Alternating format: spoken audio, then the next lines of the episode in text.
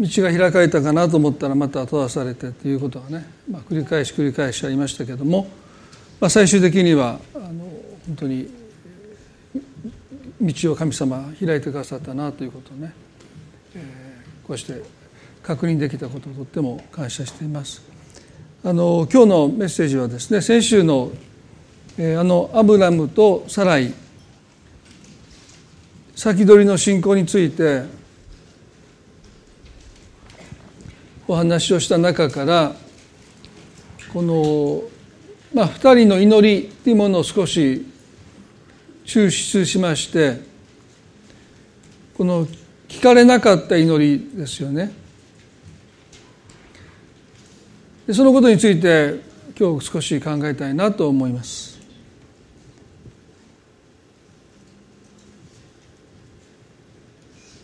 神様がこのアブラムとサライに大いなる国民の父とする母とするという約束をくださったのはアブラムが75歳妻のサライが65歳の時でした。彼らは神の約束を受け取りはしましたけども神の約束の成就というものを先取りして受け取ることはありませんでした、まあ、そのことを先週お話をしました、まあ、結局それが待ち疲れるというまあ、私たちが信仰生活の中で、まあ、経験する、まあ、一つの信仰の疲れですね詩篇を読んでいると「いつまでですか?」という叫びがたくさんありますですから10年後妻のサライの方に疲れが出ますまあ公務というこの営みにおいて負担を抱えていたのは妻のサライの方だと思いますね。そして彼女はこのようなことをアブラムに言いました。創世紀の16章の2節でご存知のように主は私が子供を産めないようにしておられます。どうぞ私の女奴隷のところにお入りください。多分彼女によって私は子供の母になれるでしょう。アブラムはサライの言うことを聞き入れた。まあ、10年経過してアブラムが85歳妻のサラがサライが75歳になっていたんですねいよいよもう子を産めなくなることをその時が近づいてきてるでも彼女が言うように「主は私が子供を産めないようにしておられます」というこの言葉には、まあ、神様に対する憤りがにじんでいますよね。そもそも神様が約束を与えてくださって大いなる国民の父母とするとおっしゃったにもかかわらず神ご自身が私の太陽を閉ざしておられるというこのことをねまあサライは憤っていますしでもこの次の言葉で「どうぞ私の女奴隷のところにお入りください」というこの言葉の中にはですね、まあ、そうは言ってもこう埋めないのは自分だという、まあ、自責の念もそこにあると思いますね。ですからまあ自分の女奴隷を不本意ながらですね自分が子供いないのであなたに妻として差し出しますとまあ、非常に不本意ですよね。願ってみないことなんですけどももう仕方ないどうぞ彼女のところにお入りくださいと言ってる。そして彼女はこういうんですね。多分彼女によって私は子供の母になれるでしょう、まあ、これはサライの祈りです。神様に直接祈ってるわけではないかもしれませんがこれは彼女の祈りだと思いますね。多分彼女によって私は子供の母になれるでしょう。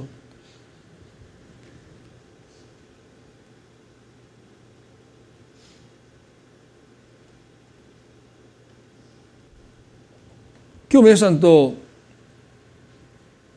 共に考えたいのはですねこのシリーズの学びがそもそも最初の肉に属する人御霊に属する人という大きな枠の中で肉に属した人の祈りの典型としてこのサライの祈りと、まあ、後にアブラムの祈りを取り上げたいと思いますね。それは待ちくたびれて待ち疲れて望みが消えそうになっていくので何とか自分で手を打たなければならないという先走ってしまう。神様あなたをもう待っておられませんって。どこかで神様が私のことを私の願いをお忘れになっているのかもしれない。あるいはですね。遅れをとってる。まあ私たちがこう焦るっていうのはそうですよね。神様が遅いように感じる。私たちが願うタイミングで働いてくださらないと思える。もしかしたらもう忘れてんじゃないかって。もう自分で手を打たないと取り返しのつかないことになってしまう。まあこの女奴隷ハガルが何歳だったかは聖書は書いてませんけども、まあ、もしかしたらそんなに若くなかったのかもしれませんね。もうここで手を打たないと。あの約束私たちを大いなる国民の父母とするという約束は保護にされる、ね、まあ基本的には焦ってます、ね、そしてアブラムはサライの言うことに言うことを聞き入れたって。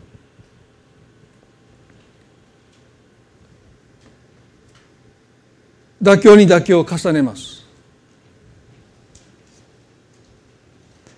そして1年後にイシュマエルが生まれるんですよね。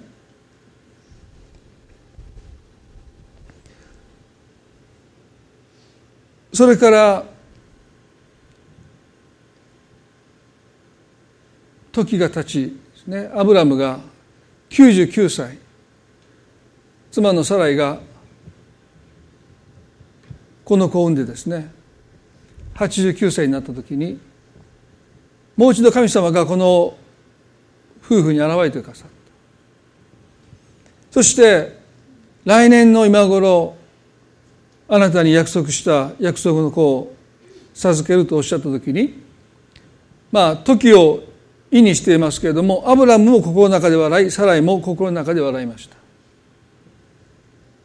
100歳のこんな年老いた私にまして妻も90歳になるようなそんな年老いた妻に子が生まれるはずがないですね。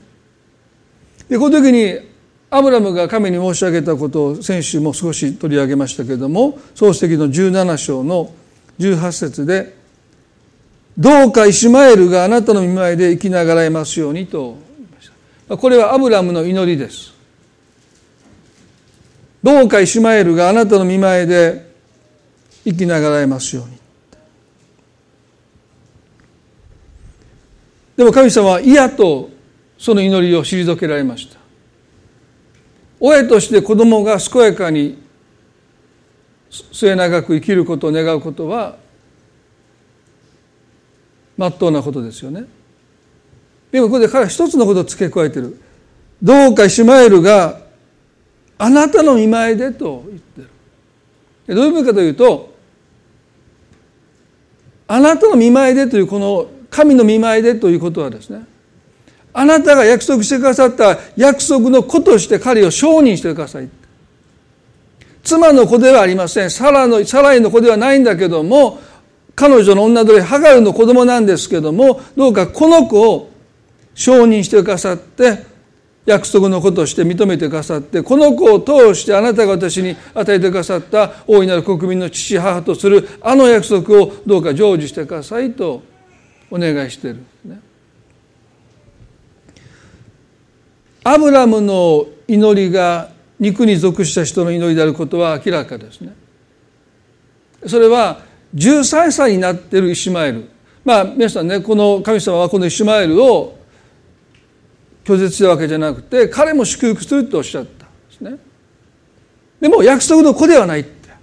あなたの妻サラを通して生まれてくる子が約束の子であって女鳥ハガルのを通して生まれてきた子は約束の子じゃないよ。私は彼も祝福するけどもでもその子は約束の子じゃないってはっきりおっしゃったでもアブラムはねどうかイシュマエルがって13歳になったイシュマエルを約束のことをして容認してください承認してくださいと願う。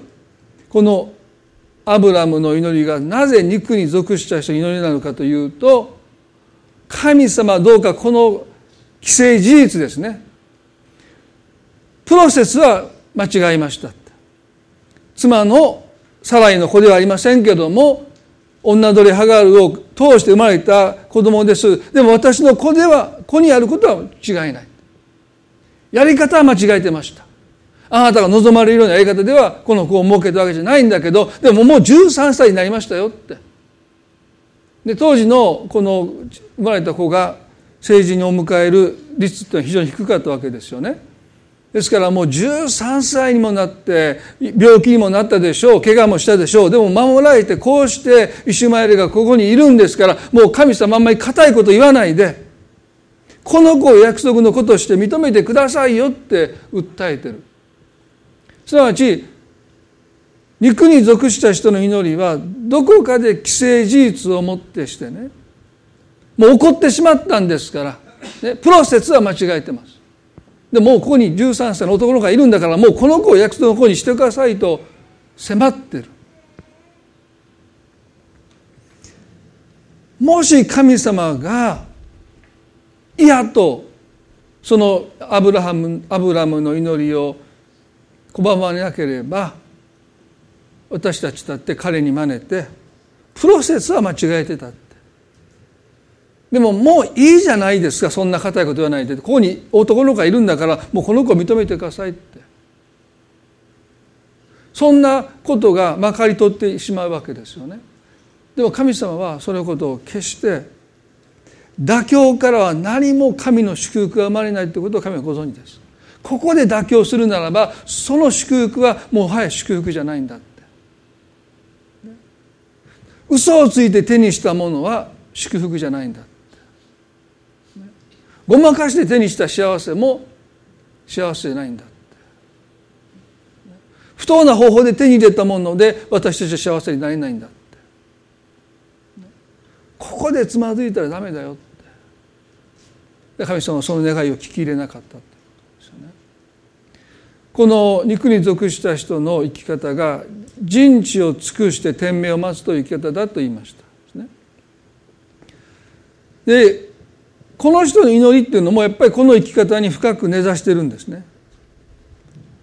人知を尽くしていく。まあ一つの意味は皆さんにお話をしました。これはここまでやったんだから神様というですね。これだけ頑張ったんですからもう認めてくださいよと既成事実として神にそれを受け入れてもらおうとする心の思いがそこに絶えずあります。プロセスはもう神様はとやかく言わないでください。でも私はこんなに頑張ったんだからって。まあ、私たちのこの日本社会において一生懸命頑張るということが何か非常に価値があってですね目的はもうもはや問われないこんなに頑張ってるんだからもういいじゃないかって許してあげてくださいよなんてそうじゃないんだって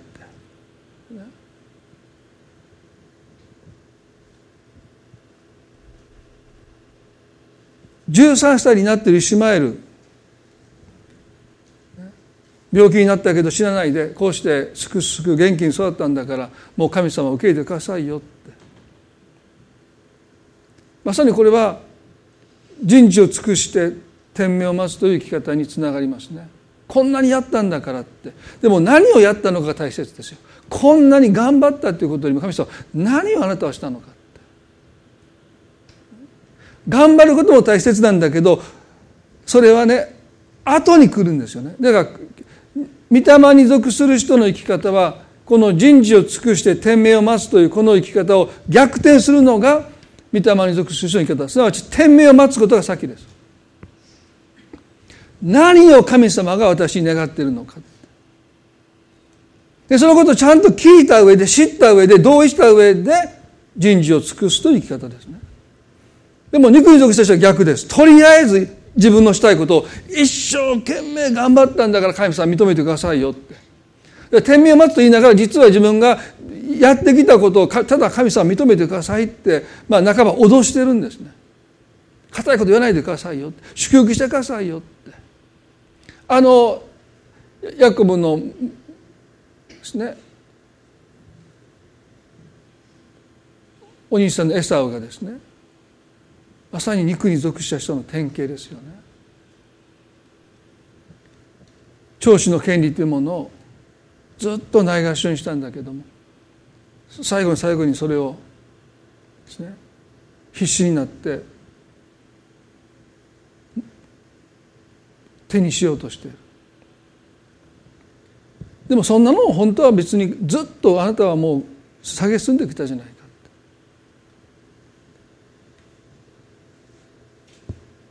皆さん私たちねこの人事を尽くして天命を待つという生き方が染みついているこの社会の中でそれをいかに逆転させていくのかっていうのが私たちにとって御霊に属する人と生きる。まず天命を待つこと。そして神の御心を知った後人事を尽くしていくという生き方に変わっていかなければならないんじゃないか。ですね。それはイエス様に弟子たちがどうか祈り方を教えてくださいとお願いした時にですねあの有名な主の祈りをイエスが教えましたマタイの16章のあごめんなさいマタイの6章の9節でだからこう祈りなさい天にいます私たちの父を皆が崇められますように御国が来ますように御心が天で行われるように地でも行われますようにと言いました。主の祈りの大切なことはそこで祈ることの題目も大切です。何を祈るのかということも大切ですね。でもそれよりももっと大切なのはその題目の順番です。何を先に祈るのかということです。題目だけバラバラにしてあこのことも祈ろう。日常の糧を日々の糧を与えてください、まあ、それを祈ることもいいですよ。その一つ一つ大切です。でもそれよりも大切なことは題目の順番です。何をまず最初に祈るのか。イエスはだから言いました。天にいます私たちの父を皆が崇められますように。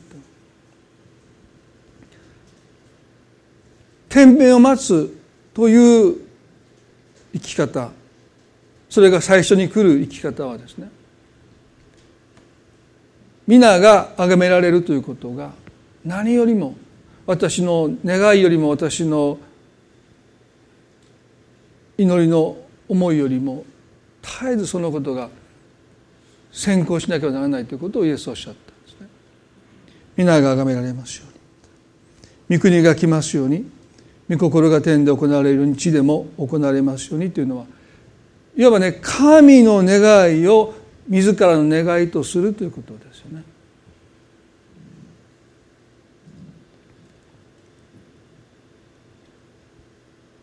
神様の願いを自分の願いにしていくということが天命を待つという生き方の本質ですよね。神を従わせるんじゃなくて私たちが神に従っていくという生き方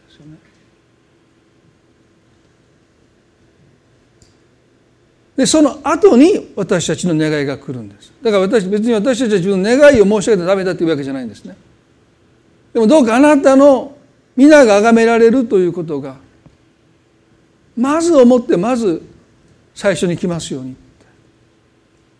でその後に私たちは私たちに関わる祈りを神の前に申し上げていく。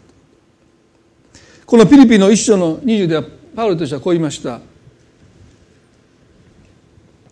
それは私の切なる祈りと願いにかなっています。すなわちどんな場合にも恥じることなくいつものように今も大胆に語って生きるにして生きるにも死ぬにも私の身によってキリストが崇められることですとパウロという人がなぜ大胆に祈れたのか。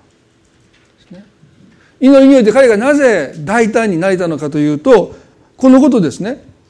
生きるにも死ぬにも私の身によってキリストが崇められることですと私たちがキリスト者として生かされている目的と祈りが合致するときに祈りには大胆さが生まれます。ね、自分の生かされている目的すなわちキリストが生きるにしても死ぬにしても崇められるということがその祈りの動機と合致するならば私たちは神の前に遠慮もなく神の前に躊躇することもなく大胆に祈れるんですね。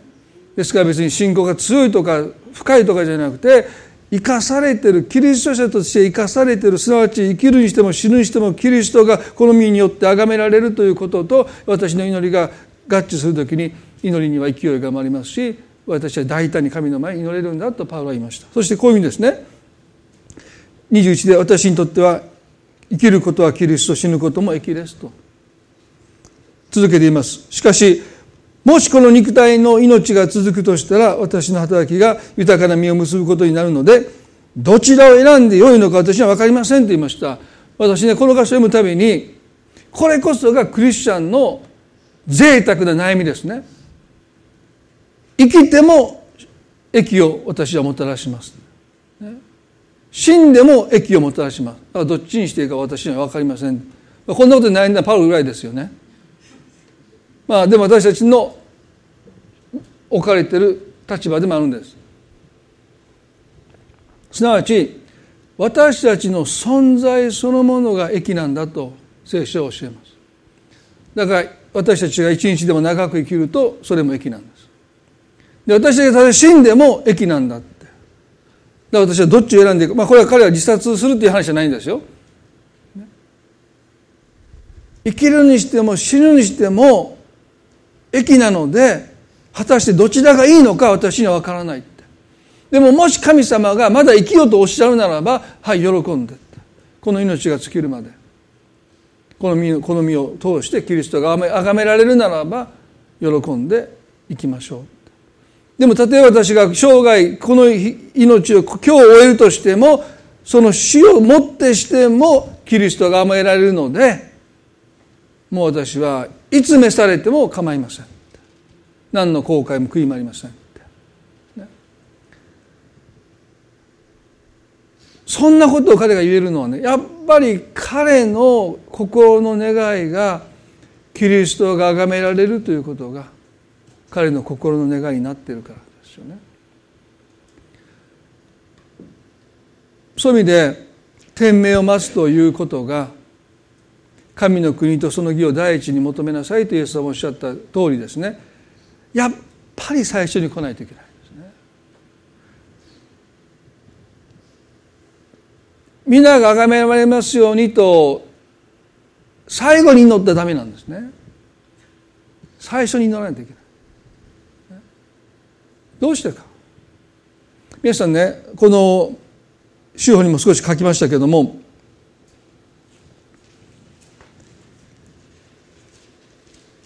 祈りの学び会で少しお話をしましたね。で何人かの方が初めて聞いたとおっしゃったので初めて聞いたということは最近来られたのか教会に。私がずっと話してこなかったのか、まあ、でも初めて聞いたという顔ぶれを見てると最近じゃなかったのでまあ多分礼拝で話さなかったなと思いまして、まあ、少し分かち合いたいなと思いますけれどもこの神様の時間の概念っていうのはすごく大切ですね。リズムです。私たちの生きるリズムっていうものは時間の概念と、まあ、密接に関係してますね。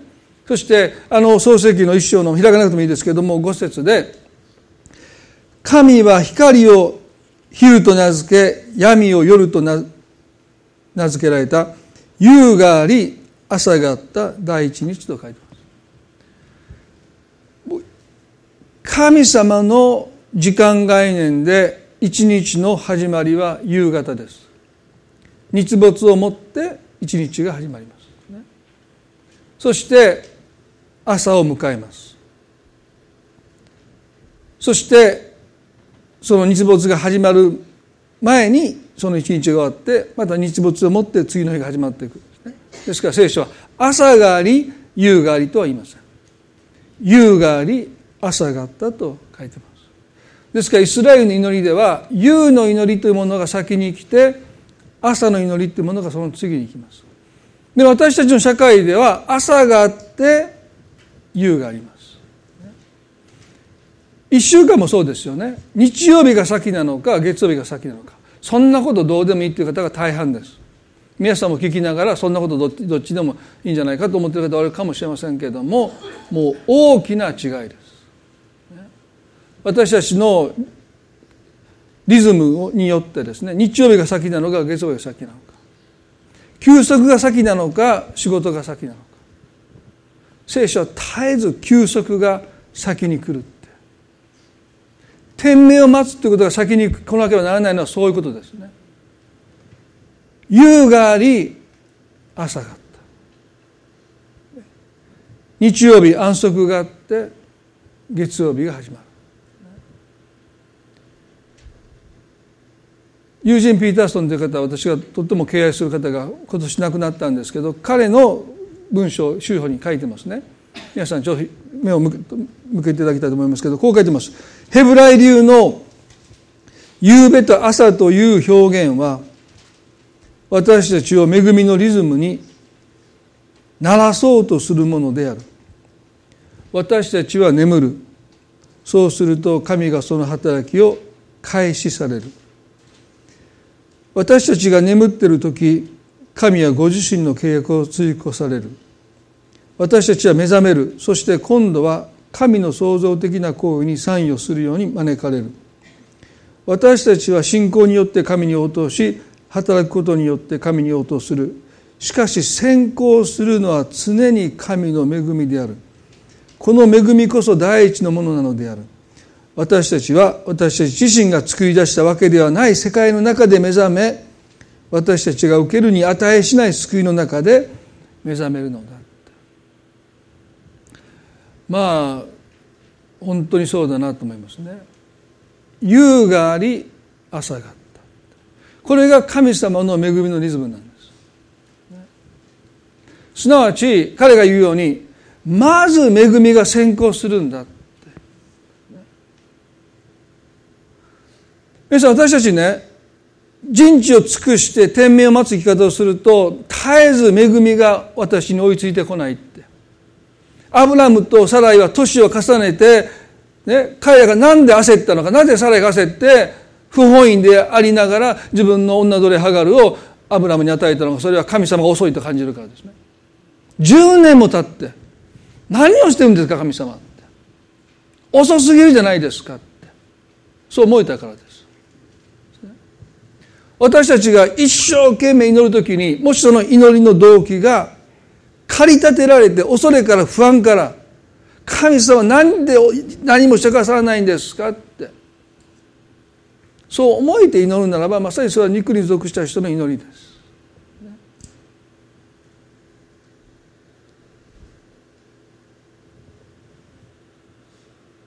でも神様の恵みはいつも私たちの前にあります。こう思うんですね後ろ振り返って神様がおられないと感じる、ね、もう随分後ろに何をしてるんですか神様？10年も経ってますよって。まだなんです。どこにいるんですかって後ろ見てるけど実は神様どうにかと？前ですね。先行してるんですから。それもはるか前にいるので見えないだけです、ね、私こう思いきですよ。マラソンしてる方いるでしょ？ぐるぐるトラック回ってて、ね、あれみんな遅いな。なんか自分が一夜最初走ってる感じでね。あれみんなどこにいると思ったら周回遅れで走ってたってことなんですね。もう一周ぐるもうみんな先行き過ぎてぐるっと回って後ろにいるっていうですねで自分が一位だと思ってるんだけどみんなどこに寝てももうあなたが遅れてんだって。ですから私たちは恵みにおいていつも周回遅れですよ。まあ今のお明かしもありましたけどねほとんどの問題は突然ですよね電話かかってきてお宅の息子さんが学校でこんなことしました。えー、そんなことすることも思わなかったんですけどって。本人は言いますけど周りの人いやそんなことすると分かってたって。もう10年も前から言ってたんやって。気ぃつけや気ぃつけやって、ね、人間だってちょっともう10年もこの子はきっとこういうことするなっていうのは前もって分かってるけど親だけ分かってないとかありますよね。えー、そんなことすると思わなかったお母さんもショックやって。子供も分かってない。そんなこと分からへんかったなんて言って。神様はもう私たちが突然と思って驚くパニックになる。一緒になってパニックになってないですよ。どうしようどうしようって。えらいこっちゃって、ね、恵みはいつも先行してますよ、ね、主の病には備えがあるんですよね。私たちがその山の頂にまだ行ってないだけで目が開かれてないだけでもうすでに藪に角を引っ掛けた生贄の身代わりはそこにもいるわけですよね。天命を待つというこの生き方、ね、すなわち皆が崇められますように御心がなりますようにという祈りはですねまさに委ねるという祈りですよね。ですからこのユダヤ人たちは一日の始まりが夕方ですからね。ちょっと私たち恵みのリズムになかなかなれないでしょ？私たちの始まりは朝なんですよね。でも彼らは夕方をもって一日を始めますのでまず夕の祈りから始めます。それが詩篇の4です。ちょっと皆さんちょっと読んでみたいと思いますね。詩篇の4が夕方の祈りです。彼らはこの祈りをもって一日を始めます。日没になりました。さあ一日が始まったよって。変な感じですけどね。でも私たちそれに慣れていかないといけないんですよ。夕方になってさあ一日が始まったって皆さん今日帰って言ってくださいね。まあそこの私やっぱり慣れないといけないですね。そして彼らはこの詩篇のまず4を祈るんですけれどもまあちょっと長いので最後の箇所ですね。8節で平安のうちに私は身を横たえすぐ眠りにつきます。主よあなただけが私を安らかに住まわせてくださいます。さあ一日が始まりました。私は身を横たえて眠ります。疲れたから眠るんじゃないんですね。神様を信頼して神様においだねして私が眠る時に神様は働いてくださるので私は出しゃばりません。あなたが働いてくださるのを知っています。私が及ばないこと私にできないことあなたがまずした準備をしてくださらないとね私は何をしていいかわからない。途方に暮れるだけですからどうかまずあなたが働いてください。そのために私は身を横たえて寝ます。平安のうちに私は身を横たえすぐ眠りにつきます。主よあなただけが私を安らかに住まわせてくださいます。私たちがね祈る時に、もし心の中に不安とか焦りとか恐れがあったらならばですね。まずこの天命を待つ。それを一旦恵みのリズムに私たちが慣れていく。すなわち恵みが先行してるんだ。私は焦ってるけど私はパニックに落ちてるけど何か後ろ見て神様おられないっていつも後ろばっか見てるんだけどそうじゃない。恵みはもっと私の先にあってですね。私を待ってる。アブラハムを待っていたようにあの山の上に神の備えが到着を待っているかのように神様が私たちを待ってるんだ。私たちが神様を待ってるわけじゃない。神様が私たちを待っていてくださる。私たちが追いついてない。私たちが周回遅れなんですよ。後ろ見て遅いなこの人たちと思うけどそうじゃない。その人たちもとっくに前に行ってぐるっと回って今あなたは今抜こうとして抜かれたらもう今度また周回遅れになってるわけでしょ。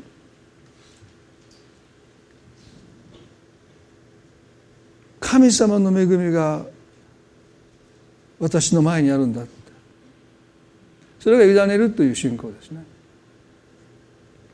私が遅れてるんだ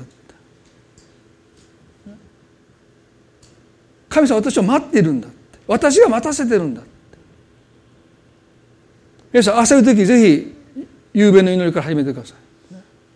私が神様を待たせてるんだって。神様を待っててくださるんだって。私が追いついてないんだって。そして彼らは朝を迎えた時にこの支援の語を祈ります。一節読んでみますね。私の言うことを耳に入れてください。主よ私のうめきを聞き取ってください。私の叫びの声をここに留めてください。私の私の神私はあなたに祈っています。ね。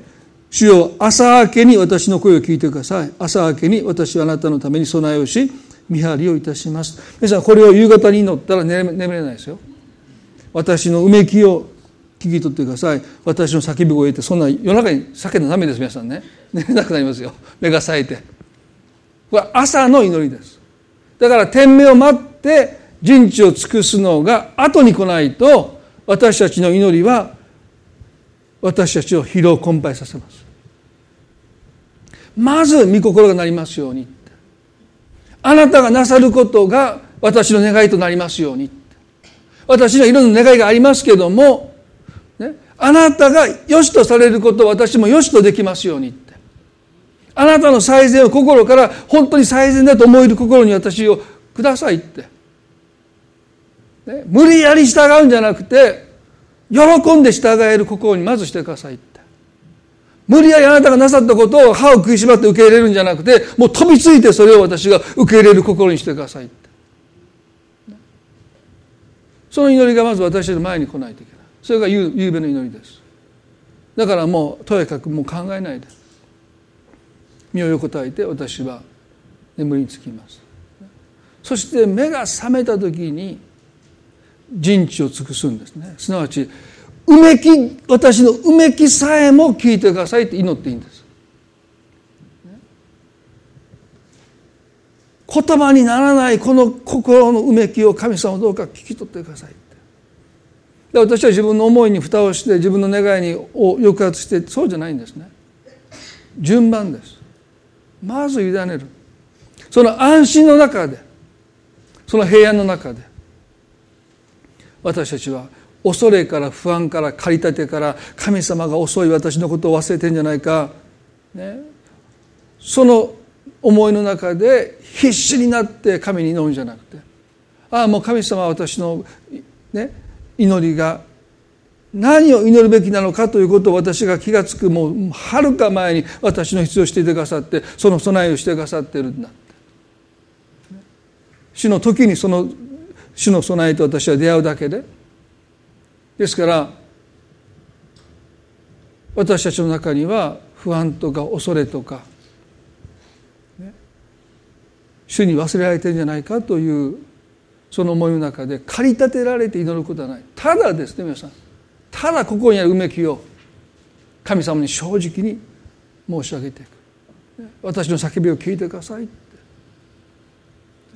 でもそのうめきはその叫びは私たちを疲労困憊させないんです。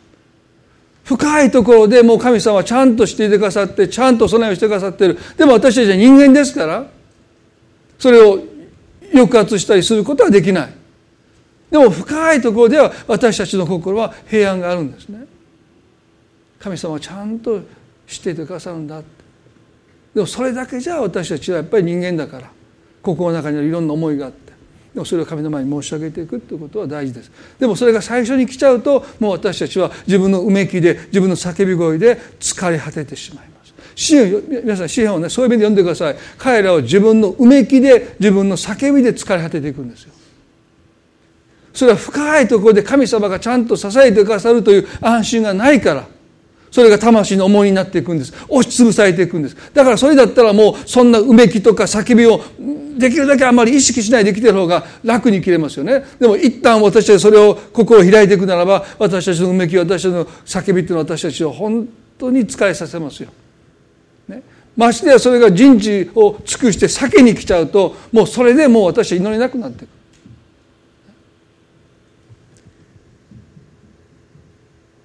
ある人がですね昔の人が祈りは魂の呼吸だと言いましたよね、まあ、有名な言葉ですけどですから私たちは祈りを魂の呼吸として学んでいく必要があるという意味ではですねやっぱりリズムが必要ですよね。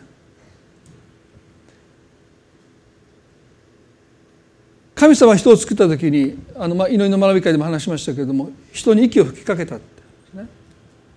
でこれは神様の技です。息を吹きかけるというですね。で人はその息を吹きかけてもらったものを吐いてね。そして生き物になった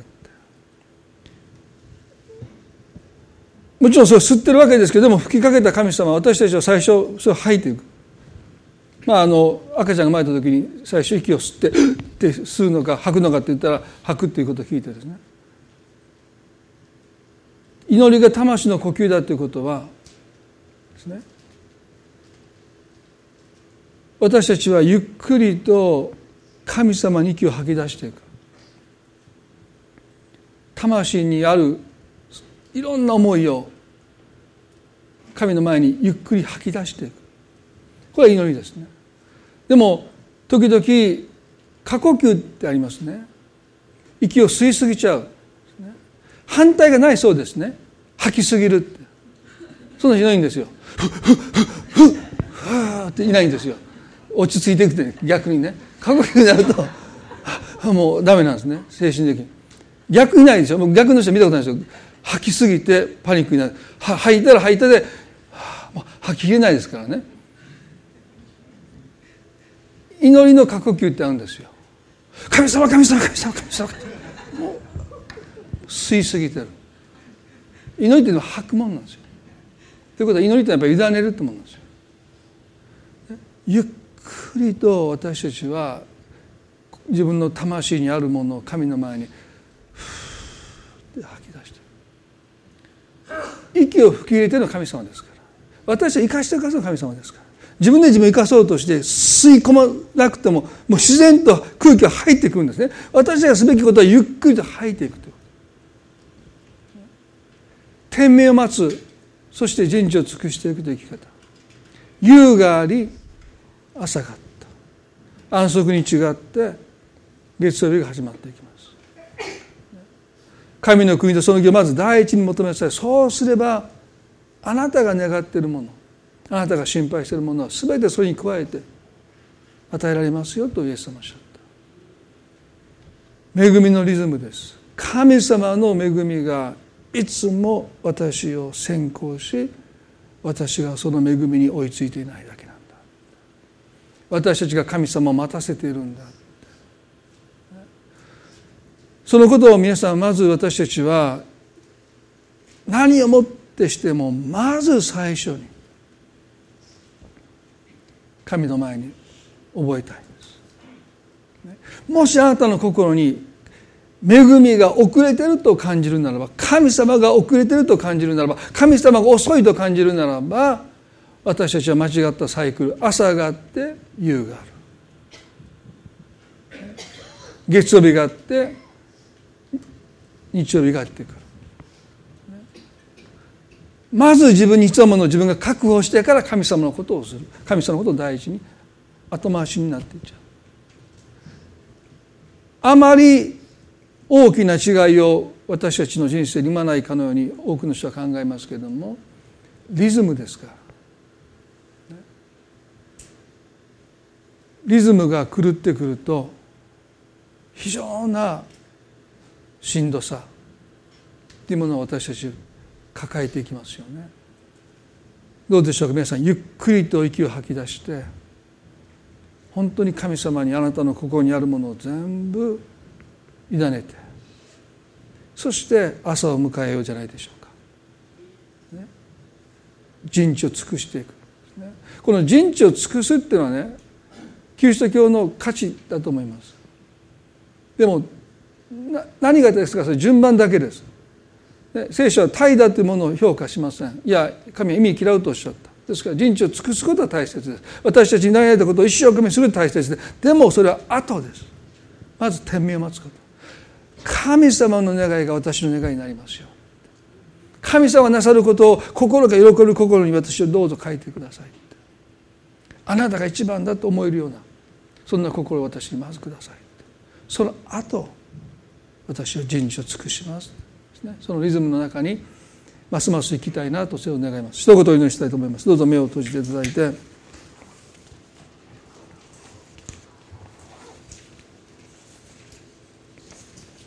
お聞きしたいと思いますね。目を閉じたままでどうぞ。祈りがあなたにとって吸い込むものになってませんか？神様こっちを見てくださいって。私を見てくださいって。祈りが負担になっていませんか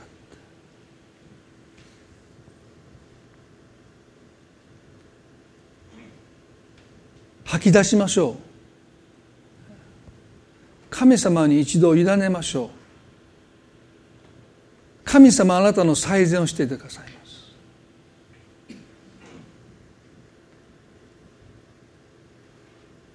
あなたを生かしているのは神様です。あなたの人生に責任を持っているのも神様です。呼吸を整えたいと思います。魂の中にあるものをまず神様に全部吐き出して空っぽにしてそこに吹き込まれる神の思い。それは私たちが抱え込んでいるよどんだ空気ではなくて新しい思い新鮮な思い、考えたことをしなかった思い。あなたの魂に神様吹き込んでください。そんなふうに考えてもなかった。そのように思ったこともなかった。魂の呼吸が過呼吸になっていませんか。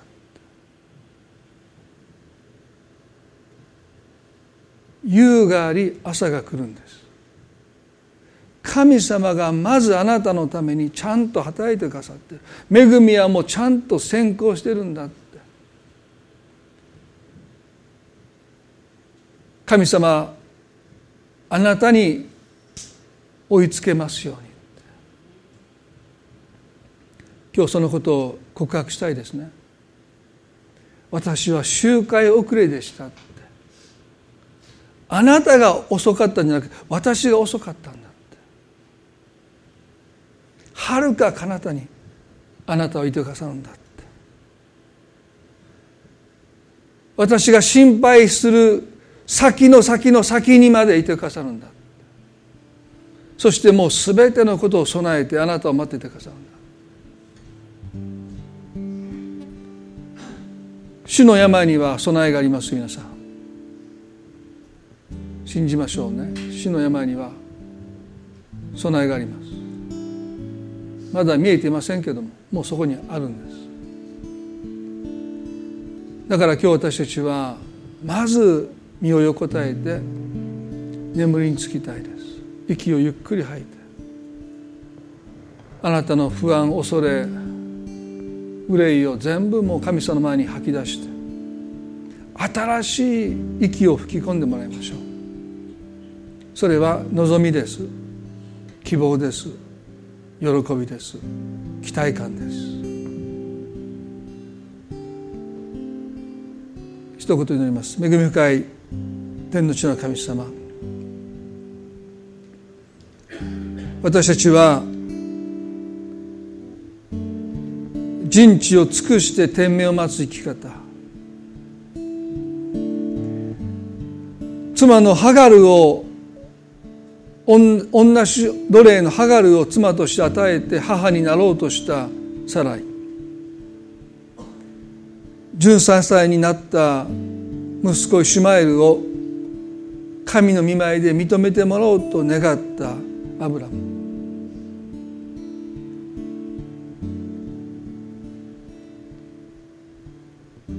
彼らは神様どこかあなたは遅いんだ遅すぎるんだって。私が手を打たないと間に合わなくなっちゃう。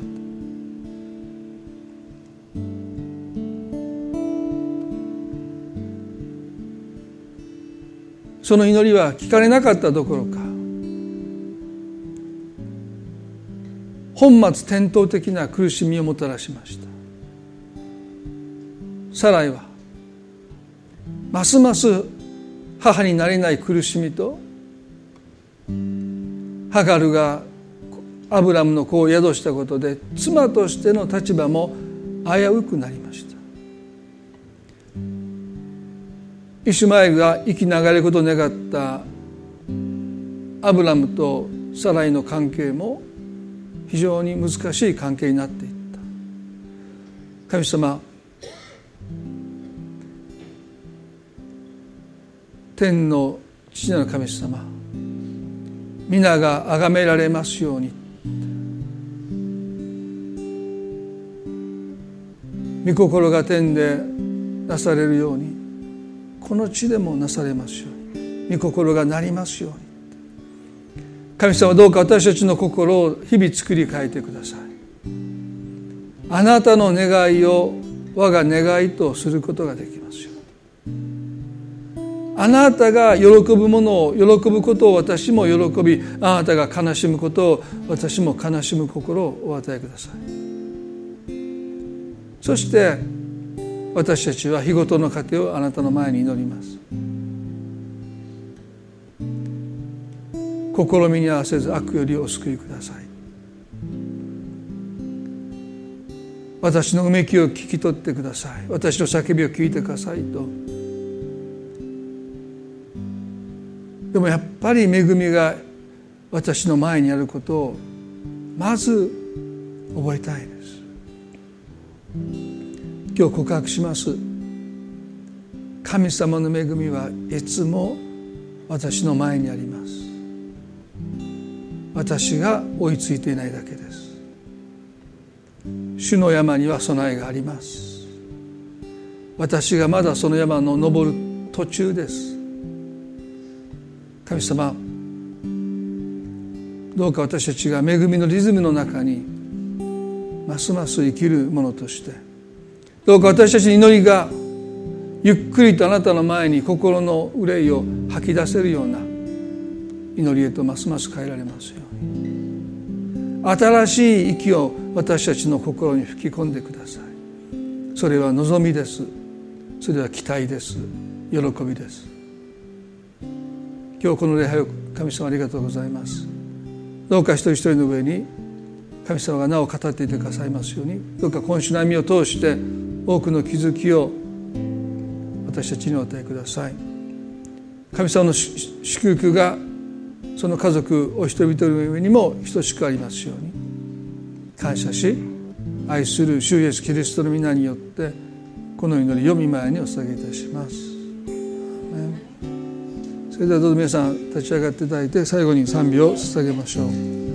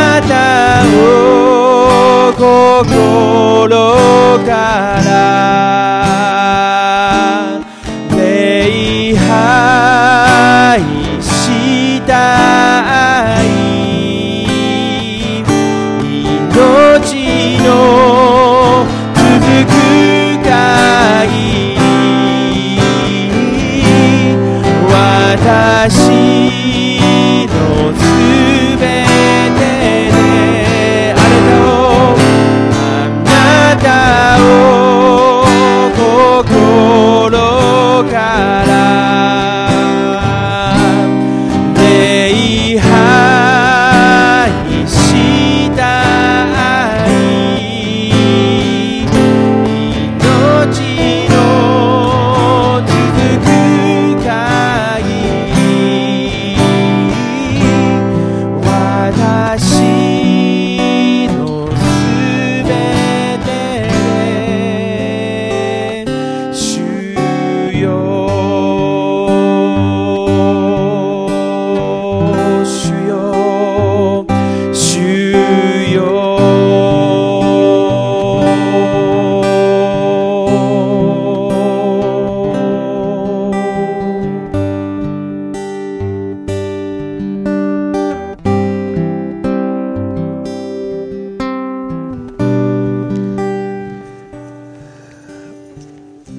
スマスの日まで対抗節は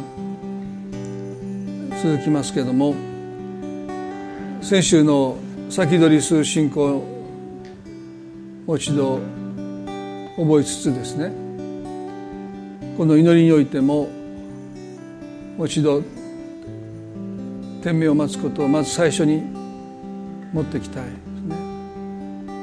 心を整えられてこのクリスマスを迎え入れることを願っています。